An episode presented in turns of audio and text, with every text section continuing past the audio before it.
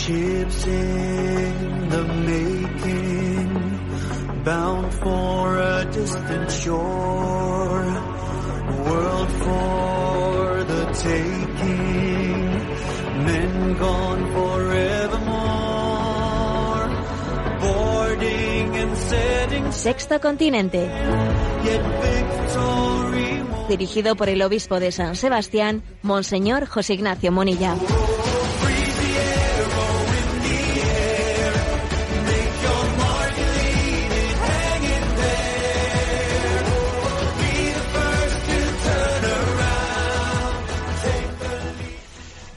Un cordial saludo a todos los oyentes de Radio María. Un día más, con la gracia del Señor, nos disponemos a realizar este programa llamado Sexto Continente, que lunes y viernes de 8 a 9 de la mañana, una hora menos, en las Islas Canarias, realizamos aquí en directo desde Radio María España. Realizamos este programa un 10 de agosto, en una situación en España en la que hay una preocupación bastante, digamos, increscendo, por la multiplicación de los casos de contagio de COVID-19. Se habla y se discute de si estamos en una segunda oleada o no dentro de esta pandemia. Y esta palabra introductoria en este programa quisiera ser también una invocación al Espíritu Santo para que nos dé el don de discernimiento, para que seamos capaces de adoptar una postura equilibrada. Necesitamos al Espíritu Santo para ser equilibrados, porque está claro que se puede pecar de ser irresponsable, insolidario, y también se puede pecar de vivir pues una pandemia del miedo. Y el obispo de la diócesis del Santo Cura de Ars, Belei, pues cuando comenzó esta pandemia hizo unas declaraciones que fueron conocidas y fueron famosas y se extendieron, yo también las comenté en este programa, y diciendo él, ¿no? Temamos más a la epidemia del miedo que al coronavirus. Qué frase tan luminosa fue aquella de este obispo, ¿no? Temamos más a la epidemia del miedo que al coronavirus, lo cual no quiere decir que no tengamos que tener la debida precaución, responsabilidad, etcétera, sí, pero cuidado con traspasar la línea divisoria entre la prudencia responsable y la obsesión histérica, hipocondríaca, etcétera, etcétera. Cuidado con traspasar esa línea, porque creo que existe una tentación que es la tentación del miedo. En toda crisis, como la que está aconteciendo, hay un designio de Dios, un designio para que de esta crisis crezcamos en conciencia de solidaridad, en conciencia de corresponsabilidad, para que todos contribuyamos, ¿no?, al bien común, pues en generosidad con los más afectados, conciencia de que Dios nos llama a tener una vida espiritual más intensa. Bueno, pero cuidado, también existe una estrategia del maligno, y la estrategia del maligno lo que quiere sobre todo es asustarnos, hacernos fácilmente manipulables, porque cuando se genera una histeria del estilo que se está generando, ¿no?, socialmente, hay menos capacidad de reacción por parte de la sociedad, no existen iniciativas, todas las iniciativas quedan suspendidas, en este momento lo único que hay que hacer es hacer caso a las autoridades, y claro, por supuesto que hay que tener capacidad de obediencia a las normas sanitarias que se dan, pero cuidado, no confundamos eso con perder capacidad crítica, no confundamos eso con sencillamente ir asumiendo la mentalidad dominante.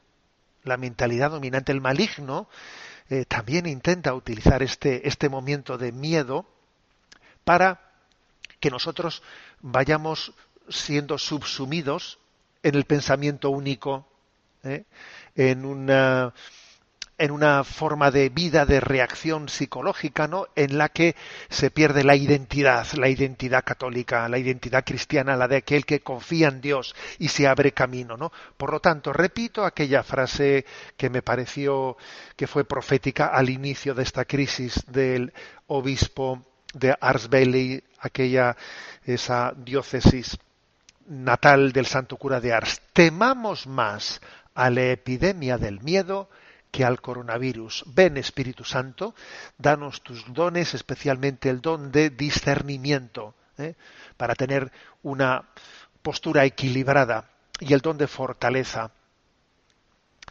Sexto Continente es un programa que tiene interacción con los que son usuarios en redes sociales, en Instagram y en Twitter, a través de la cuenta @obispomunilla, con los que son usuarios de Facebook, a través del muro que lleva mi nombre personal, de José Ignacio Munilla. Recuerdo que hay una página web multimedia, www.enticonfio.org, en la que pues tenéis entrelazadas pues muchos recursos, ¿no?, que se han ido generando. Y además quiero decir una cosa que hice pública pues el día de San Ignacio de Loyola, y es que, bueno, pues esta página web multimedia, enticonfio.org, puede, pues ha tenido pues en esta crisis del coronavirus pues una gran expansión, ha sido una oportunidad de emisión de muchos materiales,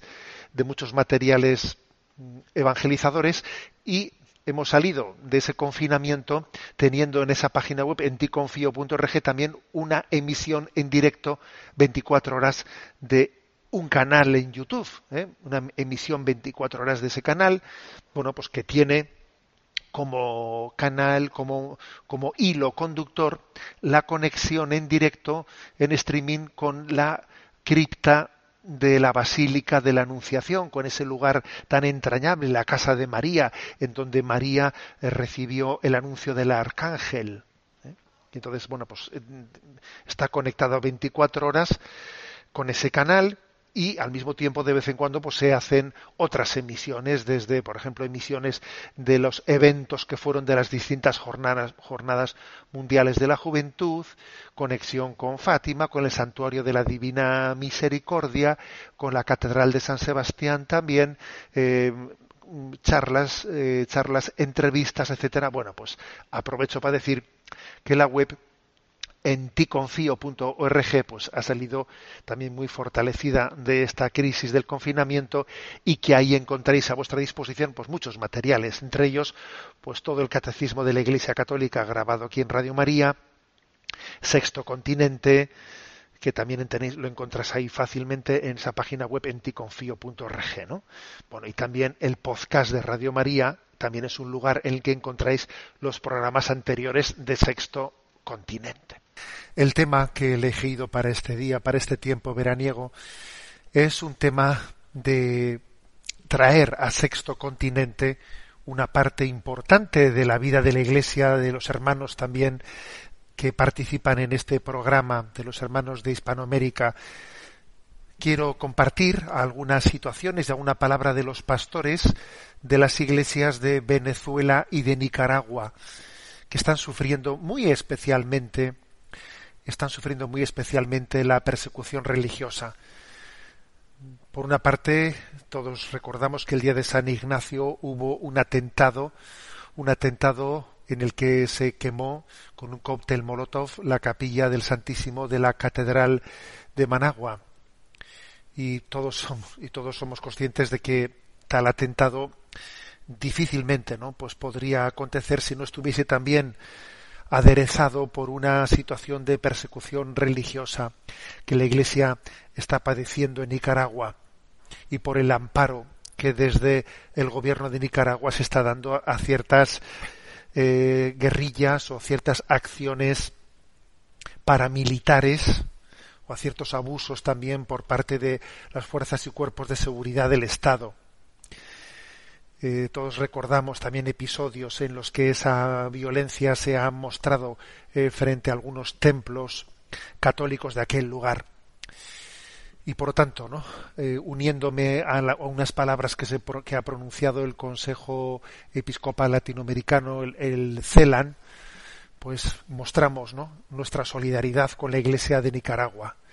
En concreto, las palabras del CELAM fueron las siguientes: rechazamos y lamentamos el acto demencial ocurrido en la Capilla de la Sangre del Cristo de la Catedral Metropolitana de Managua, el 31 de julio, la agresión contra esta capilla dedicada a la sangre de Cristo y el daño a la imagen de 383 años de antigüedad, símbolo de Nicaragua y refugio de los peregrinos que la han visitado, lesiona profundamente al pueblo nicaragüense por el cruel atentado contra este patrimonio religioso e histórico nacional. Condenamos este y cualquier acto de sacrilegio o profanación que atente contra la vida espiritual de los fieles y el trabajo evangelizador de la Iglesia, especialmente en estos tiempos de pandemia que nos toca vivir. Bueno, por lo tanto, la expresión de nuestra solidaridad, y también hago un llamamiento, ¿no?, a que cada uno de nosotros ofrezcamos algún acto de reparación por ese sacrilegio, por esa profanación de esa capilla dedicada a la sangre de Cristo. Bien, esto por una parte, pero sobre todo quisiera centrarme en la presentación de un documento de la Conferencia Episcopal Venezolana. No es la primera vez que lo hago, porque me parece que la Conferencia Episcopal Venezolana está siendo especialmente ungida por los dones del Espíritu Santo para poder acompañar a ese pueblo de Dios que peregrina en esa nación hermana en una situación tan delicada como vive. Y el mes pasado, el mes de julio, publicó una exhortación pastoral con el título «Tu Dios está contigo, no te dejará ni te abandonará», una exhortación pastoral que se une a la que publicó el mismo julio del año pasado, 2019, y en enero de este año 2020. Son ya con esta 3 las exhortaciones pastorales en las que la Conferencia Episcopal Venezolana, digo, como os he dicho antes, ha sido muy luminosa y muy valiente. Yo creo que pocas veces he visto yo un episcopado ejerciendo ese ministerio de la denuncia profética. Existe un ministerio en el que hay que pastorear, estamos llamados a ser pastores y no ser perros mudos, como dice la Sagrada Escritura, en el que acusa a esos profetas que son perros mudos. Un perro debe de ladrar, cuando viene el peligro. Y si los pastores nos quedamos en silencio, recibimos ese reproche, ¿no? Ese reproche que dice San Agustín, perros mudos. Tenéis que ladrar, tenéis que llamar la atención, tocar la campana de emergencia, ¿no?, que anuncia que el pueblo de Dios está siendo desolado, está siendo atacado. Bueno, pues como digo, estas 3 exhortaciones pastorales yo creo que van a pasar a la historia de la Iglesia como un exponente máximo del ejercicio del pastoreo valiente por parte de unos pastores que denuncian, que hacen un ejercicio de denuncia profética. Bien, voy a intentar resumir con la mayor, síntesis posible el contenido de este documento. Como digo, el título es una gran promesa, la promesa que se formula en Deuteronomio capítulo 31, versículo 6. Tu Dios está contigo, no te dejará ni te abandonará. Por lo tanto, aparte de poner el dedo en la llaga, se expone, ¿no?, como punto de partida de esta exhortación pastoral, que están llamados a consolar a su pueblo, a consolar y a iluminarlo, y dar una palabra de sentido, una palabra de iluminación en una situación tan delicada como la que vive Venezuela. Y dicho eso, se ponen a describir la situación, como digo, con una gran libertad evangélica, porque obviamente todos sabemos cómo se las juegan en situaciones de dictadura como existen en aquellos lugares, ¿no? Dice, vivimos inmersos en un caos en Venezuela, ¿no?, generalizado. Servicios públicos básicos muchas veces inexistentes. Acción política divorciada del bien común. Inseguridad, indefensión, vida familiar vulnerada en su capacidad de gestionar las necesidades, economía inflacionaria y dolarizada, dice, ¿no? El sistema educativo totalmente deteriorado, ¿no? O sea, exponente cómo está la situación. Bueno, es que os comparto unos datos, ¿no? unos datos que he ido recogiendo. Obviamente estos datos no, en la exhortación apostólica no se recogen, porque obviamente se dirigen a los fieles de Venezuela que bien conocen cómo está el asunto, ¿no? Fijaros, en estos primeros 5 meses de este año 2020, la inflación, de Venezuela, en Venezuela, pues ha sido de más de un 400% de inflación en estos primeros 5 meses. Pero es que, ojo, el año pasado, el año 2019, el precio de los alimentos en un año se multiplicó por 80. Sí, habéis oído bien, por 80. Si un pan, imaginaros, ¿no?, costaba pues €1 o $1 o lo que fuese el 1 de enero, el 31 de diciembre costaba 80, o sea, de 1 a 80. Eso el precio de la alimentación, porque el precio de todo lo ligado a la salud, las medicinas, la atención médica, fue multiplicado no por 80, sino por 180. O sea, una situación verdaderamente caótica, ¿no? Caótica, insostenible, a la cual encima se le añade en este momento la situación del COVID. Bueno, pues me parece muy valiente que la Conferencia Episcopal Venezolana diga cosas como las siguientes, ¿no? Los venezolanos queremos vivir en democracia. Para ello es necesario, leo literalmente, celebrar elecciones de modo imparcial para todos los partidos políticos y de respeto del voto ciudadano. El régimen, más preocupado por mantenerse en el poder que por el bienestar del pueblo, ha convocado unas elecciones parlamentarias, valiéndose de un Tribunal Supremo de Justicia sumiso al Ejecutivo, dice, de un Consejo Nacional Electoral ilegítimo y la confiscación de algunos partidos políticos, así como realizando amenazas y persecuciones a los dirigentes políticos e intentando comprar conciencias. Todo esto, además de dibujar una ilegitimidad, provocará la abstención y la falta de confianza ante estas inciertas elecciones parlamentarias. Bueno, como veis, hay que confiar en Dios antes de pronunciar unas palabras así, claro, y decirlas no desde la lejanía, como ya las que yo les estoy diciendo, porque yo hablo desde España, pero ojo, esto está dicho por unos obispos que están hablando en el lugar, y están hablando de cómo el Tribunal Supremo de Justicia está de alguna manera manipulado para que sea sumiso al Ejecutivo, y cómo hay un Consejo Nacional Electoral ilegítimo, y cómo se está comprando las conciencias y cómo se están amañando el sistema electoral y cómo todo esto está generando un sistema ilegítimo. Entonces la Iglesia, en esa vocación que ha recibido, no para ser un actor político, pero sí para tener una iluminación de las conciencias desde la doctrina social de la Iglesia, tiene que decir esto. Si no dijésemos en una situación como esta una respuesta de este estilo, estaríamos siendo cobardes, cobardes por no iluminar desde el Evangelio la situación, Pues como hizo, por ejemplo, Karol Wojtyla como obispo en Polonia, ¿no?, frente al régimen comunista de Polonia.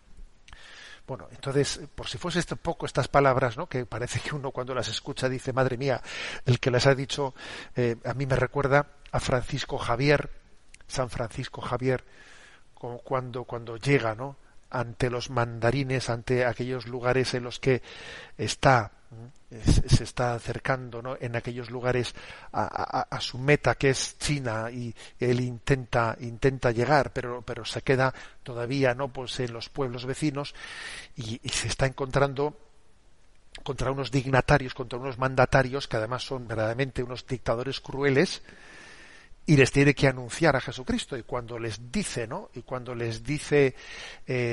todos esos dioses a los que estáis adorando son falsos dioses, son hechura de manos humanas, que tenéis que deshaceros de esos dioses, que no son sino trozos de metal y trozos de madera, deshaceros de esos dioses idolátricos.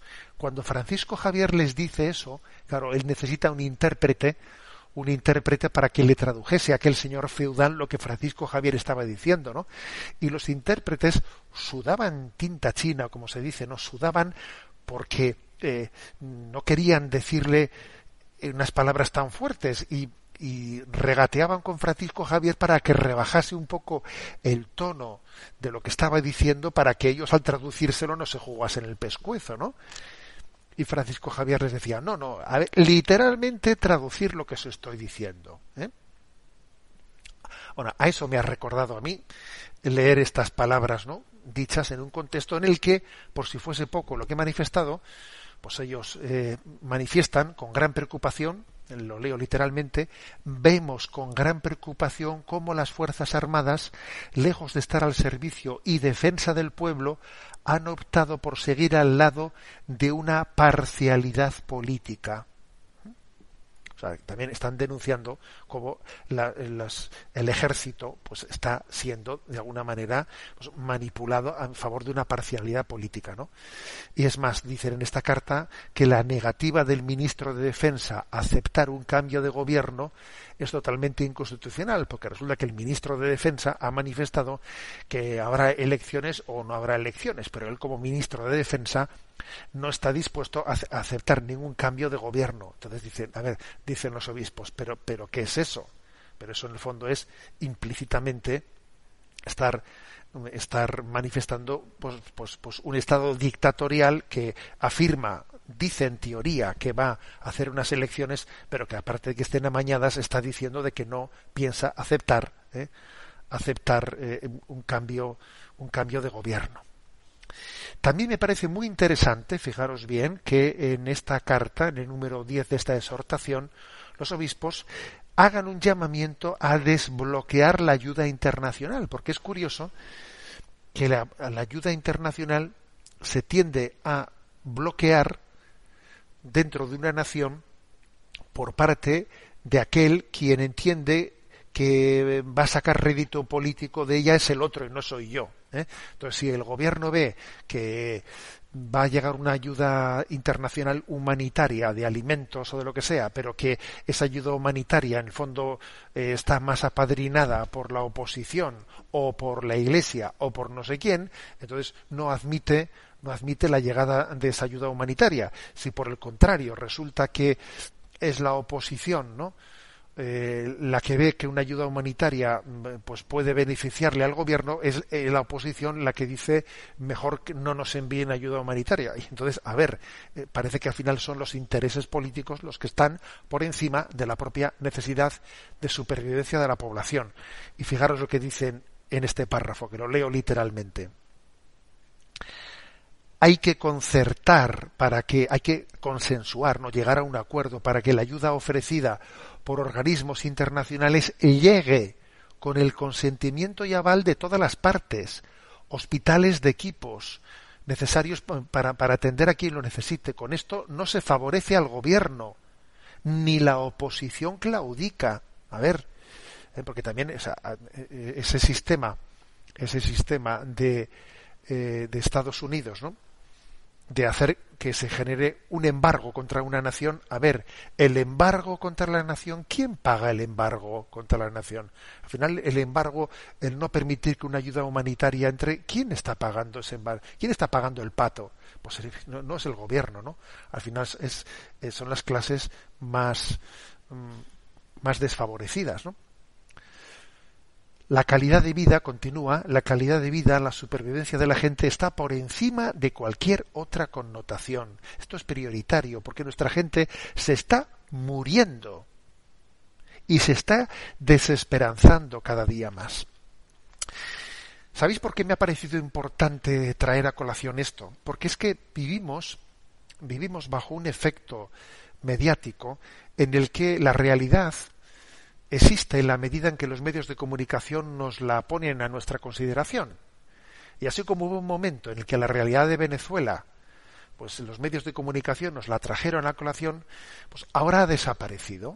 Ahora, pues los grandes medios de comunicación están pues con Estados Unidos, porque como en Estados Unidos va a haber elecciones, pues venga, pues todos allí con el Trump arriba, el Trump abajo, y venga por aquí y venga por allá, y entonces el foco mediático se ha puesto en Estados Unidos y, por ejemplo, pues se ha retirado completamente de una situación tan lacerante como es la de Venezuela, ¿no? Entonces me parece importante que tengamos capacidad crítica frente a esa manipulación de la opinión pública en la que cuando quiero te cuento esto, cuando no me interesa te cuento otra cosa, ¿no?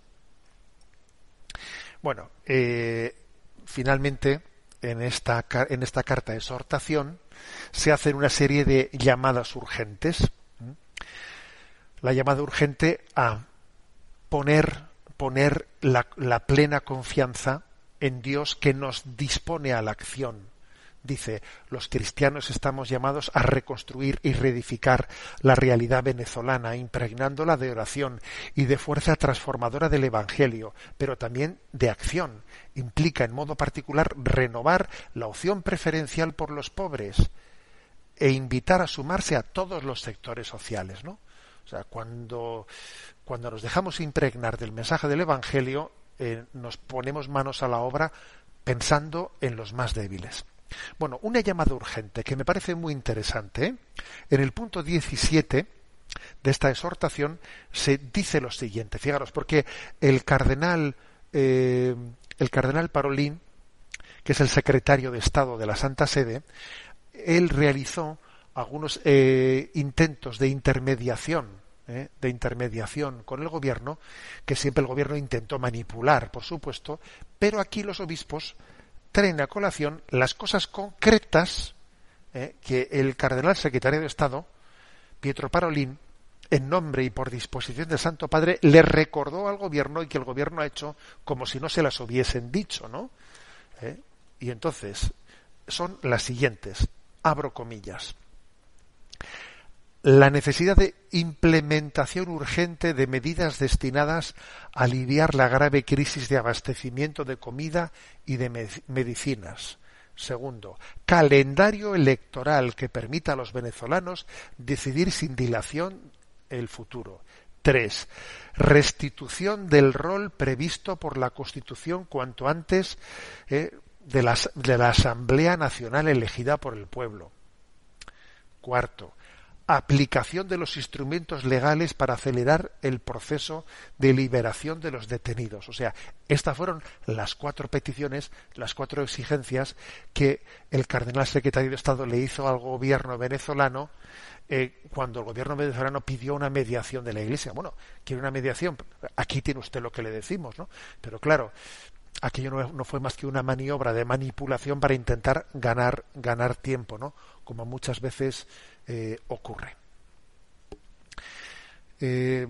Además de recordar esto, este que fue un poco el resultado de esa mediación, ¿no?, de la Santa Sede ante el gobierno venezolano para intentar acabar con aquel conflicto, se hace una llamada urgente a la defensa de los derechos humanos. Y dicen los obispos, rechazamos la tortura. Exigimos la total erradicación de la tortura, porque en Venezuela se está torturando, torturas horribles, en las comisarías y en las cárceles de Venezuela. Hay muchas personas que están muriendo en medio de torturas, ejercitadas por ciertos miembros militares y paramilitares, obviamente con la connivencia del gobierno venezolano. Sin su connivencia sería impensable, ¿no?, la posibilidad de todas esas torturas. Bueno, aunque esta exhortación ha sido escrita, dirigida especialmente, obviamente, a todos los católicos de Venezuela, al final hace una llamada para que haya una colaboración también entre creyentes y no creyentes y hombres de buena voluntad para intentar conseguir, ¿no?, pues el bien común y el respeto en Venezuela. Y al final, cómo no, termina esta exhortación invocando a Nuestra Señora de Coromoto, patrona de Venezuela, pidiendo su protección maternal y pidiendo que nos consiga la gracia de ser constructores de justicia, de paz, de libertad y de amor en una situación como esa. Bueno, como os digo, se trata de una tercera exhortación pastoral. Yo aquí tuve ocasión de juntarme con unos venezolanos que viven aquí, inmigrantes, ¿no? Hace ya meses y hace ya un año, quiero recordar, ¿no? Y allí les leí alguna de las exhortaciones anteriores de sus obispos y les dije, tenéis unos obispos que son unos valientes, les admiro por su valentía, ¿eh? Y Dios bendecirá el hecho de que la Iglesia en Venezuela se esté jugando el pellejo y no esté jugando a medias tintas, ¿eh? Porque también, pues obviamente, a la hora de navegar en aguas turbulentas, a veces solemos tener pues la tentación de ser un poco, pues eso, ¿no? Equidistantes y querer pues quedar bien con todo el mundo, lo cual no es posible. Les felicité a esos venezolanos, ¿no? Que estuvieron aquí en la Catedral de San Sebastián por la valentía de sus pastores y les dije que estaban dando un ejemplo de ejercicio profético, ¿no? De valentía en el ministerio pastoral. Tenemos un canto a la Virgen María en el que yo os pido, os ruego, que nos unamos todos en oración en este canto a María, pidiendo por el pueblo, por la Iglesia de Venezuela, por el pueblo y por la Iglesia de Nicaragua, también de Cuba, obviamente.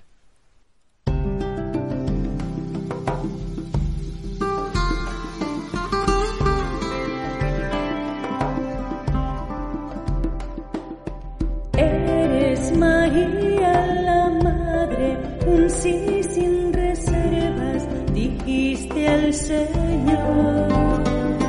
Tu fe tan valiente en la noche te iluminó. Tu mirada de niña su alma llenó. Tu humildad tan profunda le enamoró.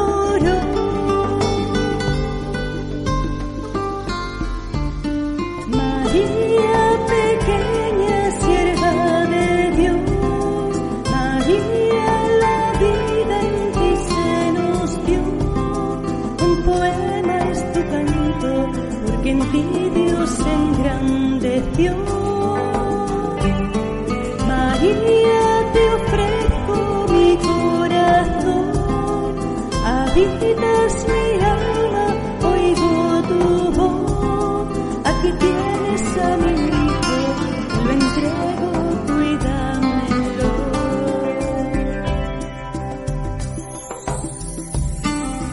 Eres María, la madre, la senda llevas al Señor, proclamas a Dios con tu vida, tus gestos de amor, tu mirada de niña su alma llenó, tu humildad tan profunda le enamoró.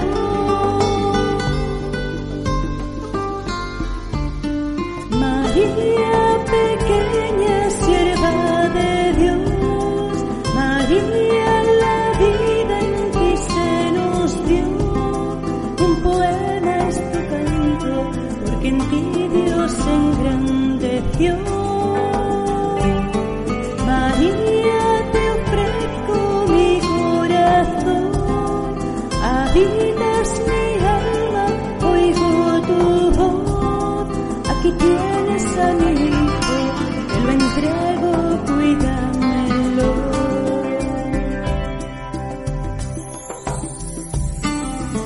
Eres María, la madre, te entregas serena al pie de la cruz. Acoges la vida que brota, nos llenas de luz. Tu mirada de niña su tan profunda le enamoró.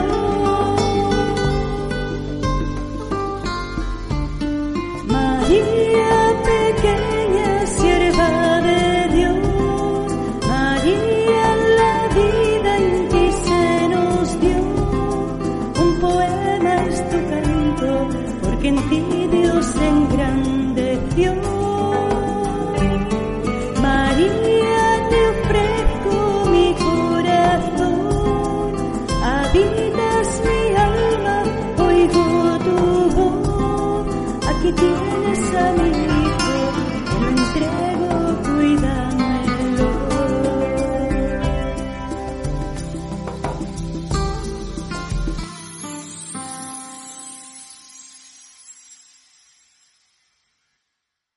tenemos nuestra sección de aforismos en Chesterton. Nos toca el aforismo de caballerosidad.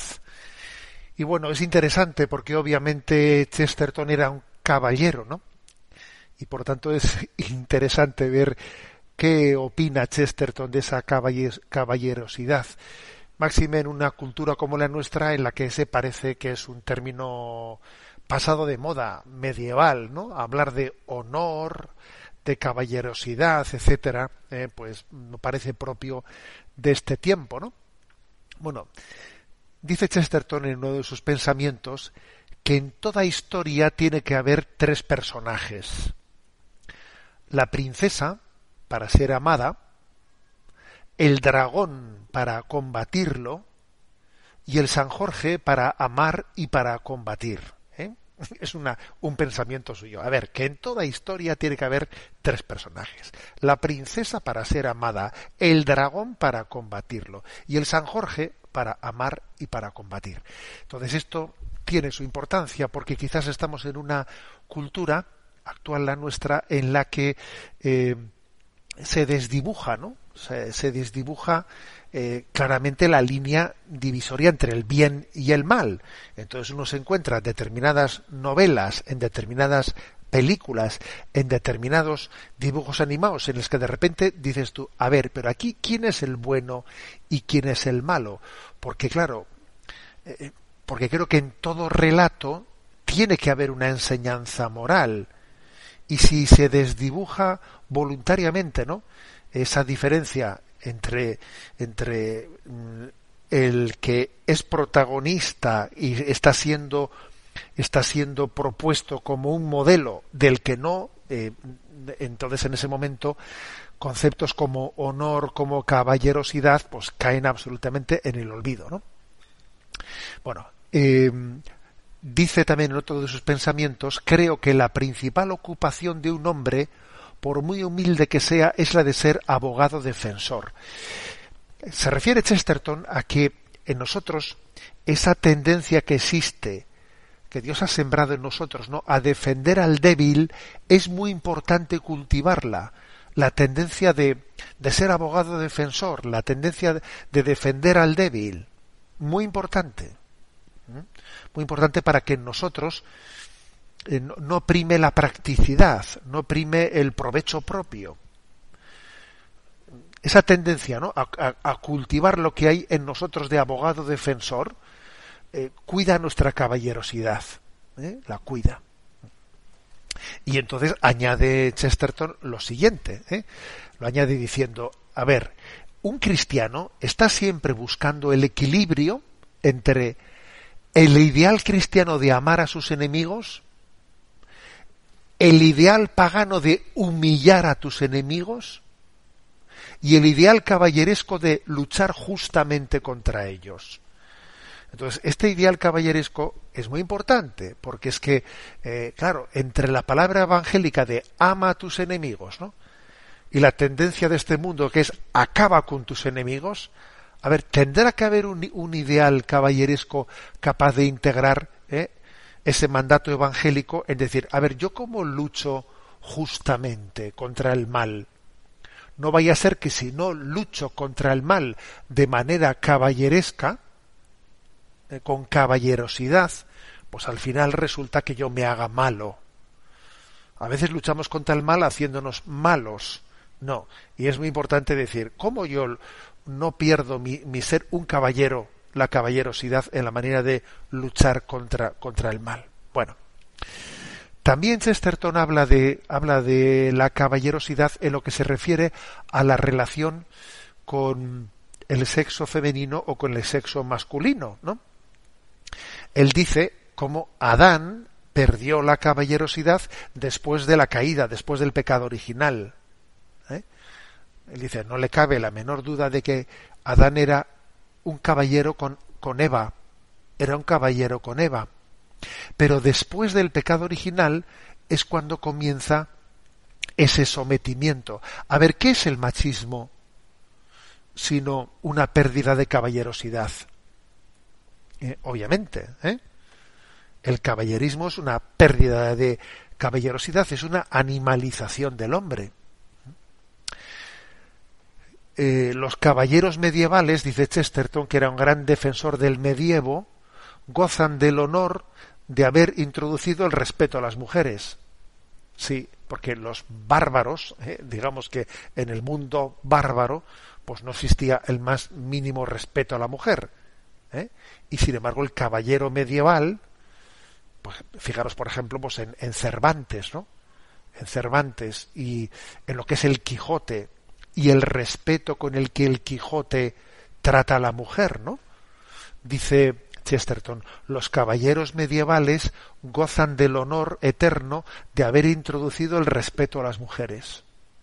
Ojo a esto, porque se nos suele caricaturizar y ridiculizar al tiempo medieval. No, y la caballerosidad es realista, no es romántica.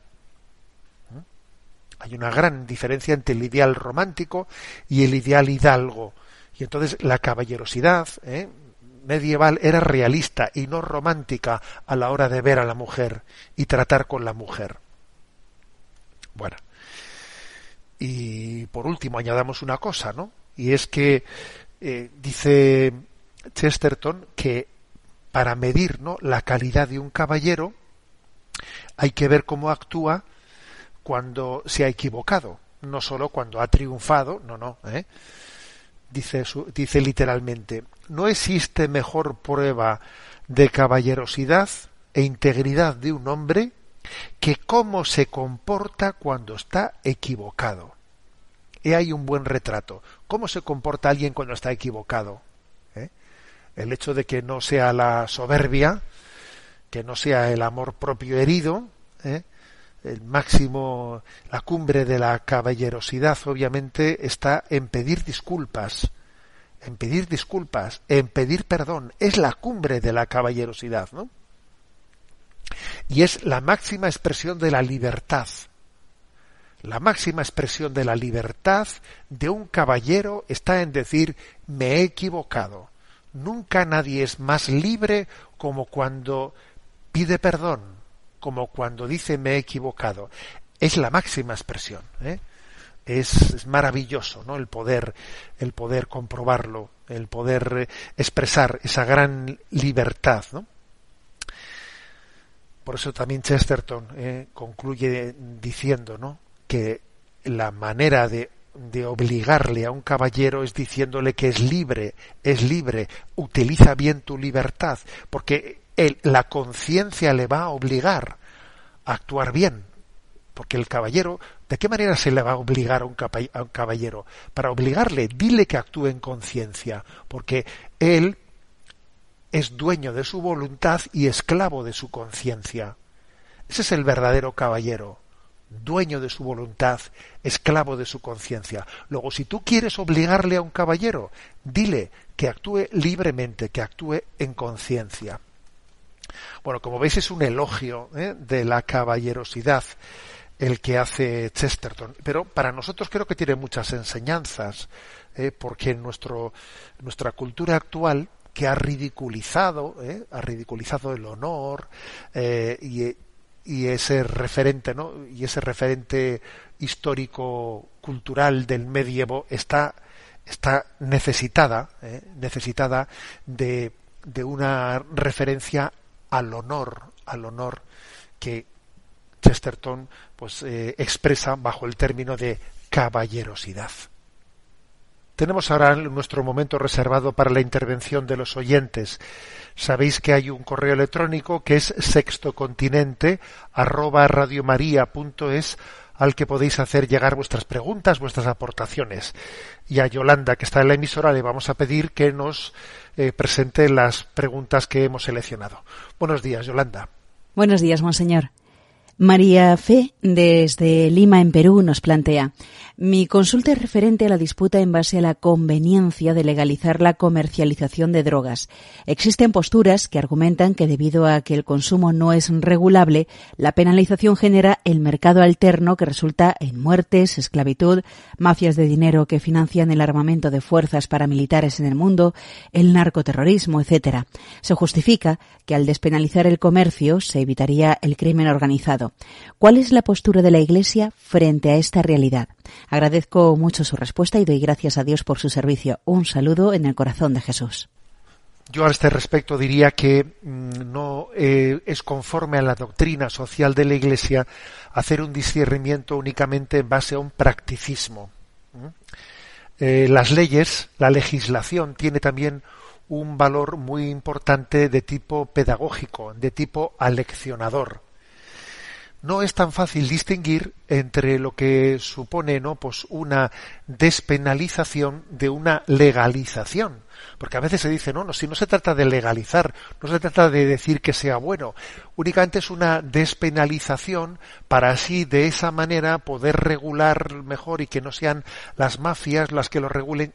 Pero en el inconsciente colectivo, la diferencia entre despenalización y legalización no existe.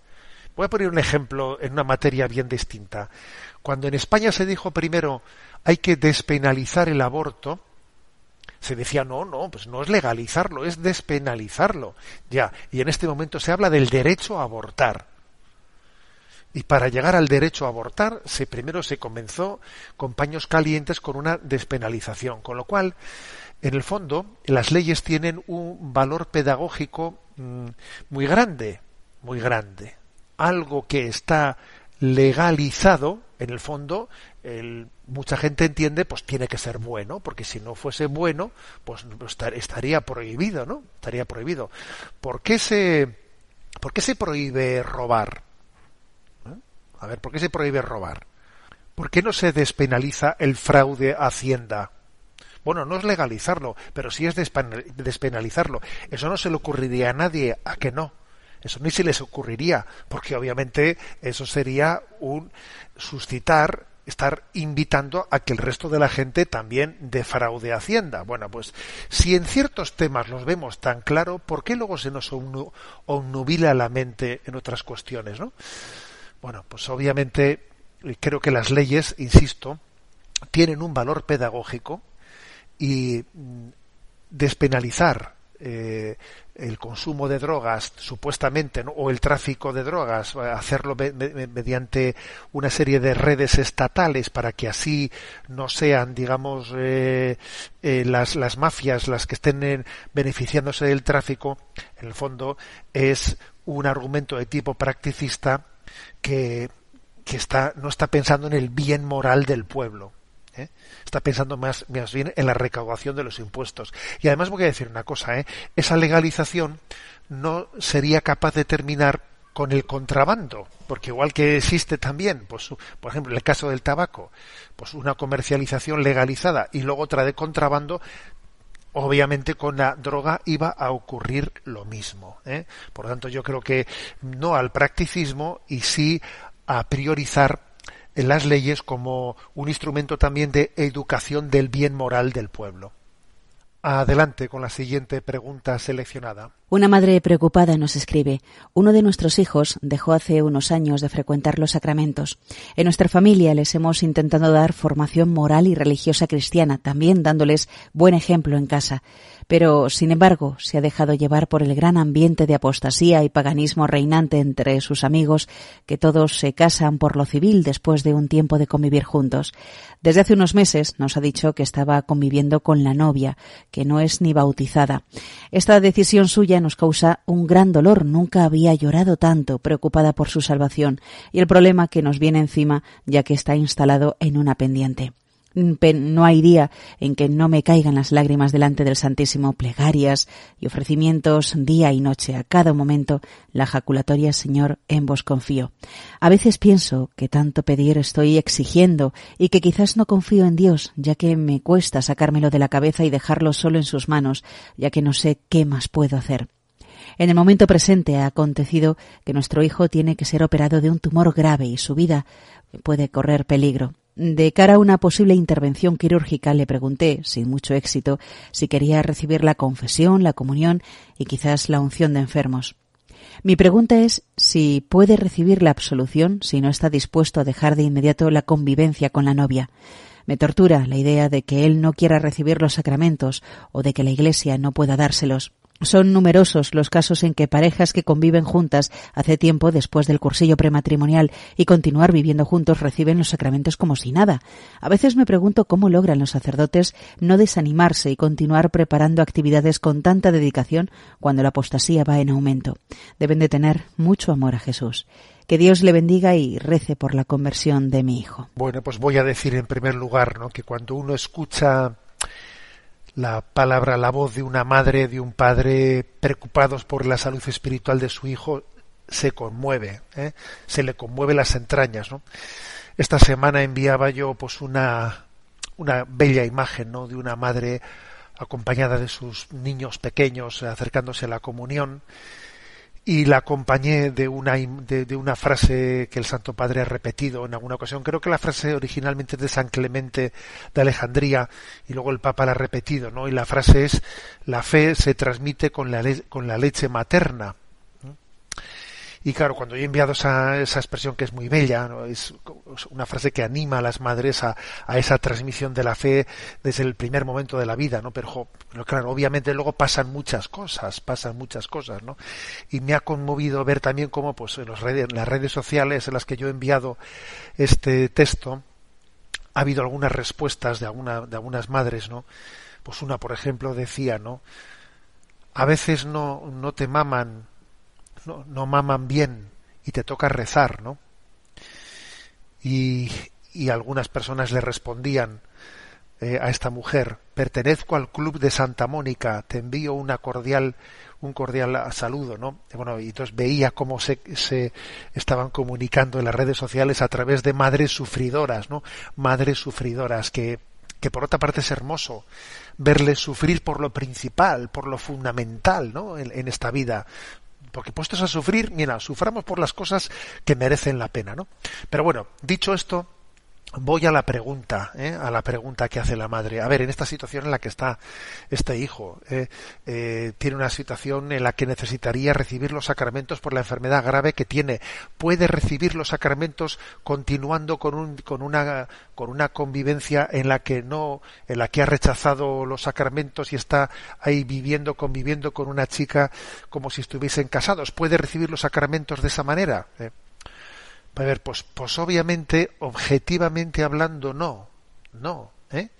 Pero también voy a decir una cosa, pues que los sacerdotes a veces, cuando en una confesión, en un momento, digamos, extremo como este, ¿no?, nos vemos ante una situación como esa, a veces, pues a una persona le haces, bueno, pues para salvar la validez del sacramento, le haces tomar un compromiso le animas, ¿no?, a que tome un compromiso en ese momento de vivir en castidad, de vivir, o sea, por ejemplo, son muchos los sacerdotes que en esas confesiones que se hacen en los cursillos prematrimoniales a parejas que ya viven juntas de facto y están asistiendo al cursillo y ahora se van a casar, pues por lo menos les piden que tomen el compromiso de vivir en castidad hasta el día del matrimonio, ¿eh?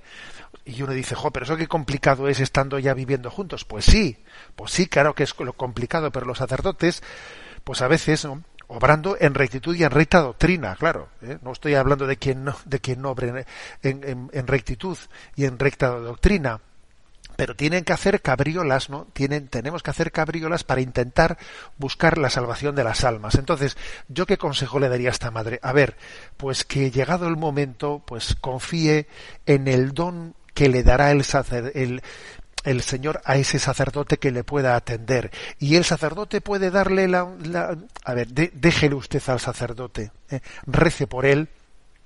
Y tampoco creo que es bueno, fíjese, no me atrevo a decir esto, que usted, pues eso, pretenda un poco saber lo que su hijo le ha dicho o no se ha comprometido con el sacerdote, déjelo, deje que sea el sacerdote, rece por él, pues para que en ese momento el sacerdote se lance a la piscina para intentar salvar un alma, pero al mismo tiempo siendo fiel al sacramento. Mira, es que hay veces que ese equilibrio, ¿no?, entre ser fiel a dispensar correctamente un sacramento y al mismo tiempo ver cómo intento salvar a este alma. Le puedo decir por la experiencia de ser un confesor, ¿no?, que hay veces que uno se tiene que encomendar al Espíritu Santo y pedir la luz, y nos la da, y nos la da en ese momento. Bueno, rezamos por usted y por todas las madres que sufren por la salvación de sus hijos. Tenemos el tiempo cumplido. Me despido con la bendición de Dios Todopoderoso, Padre, Hijo y Espíritu Santo. Alabado sea Jesucristo.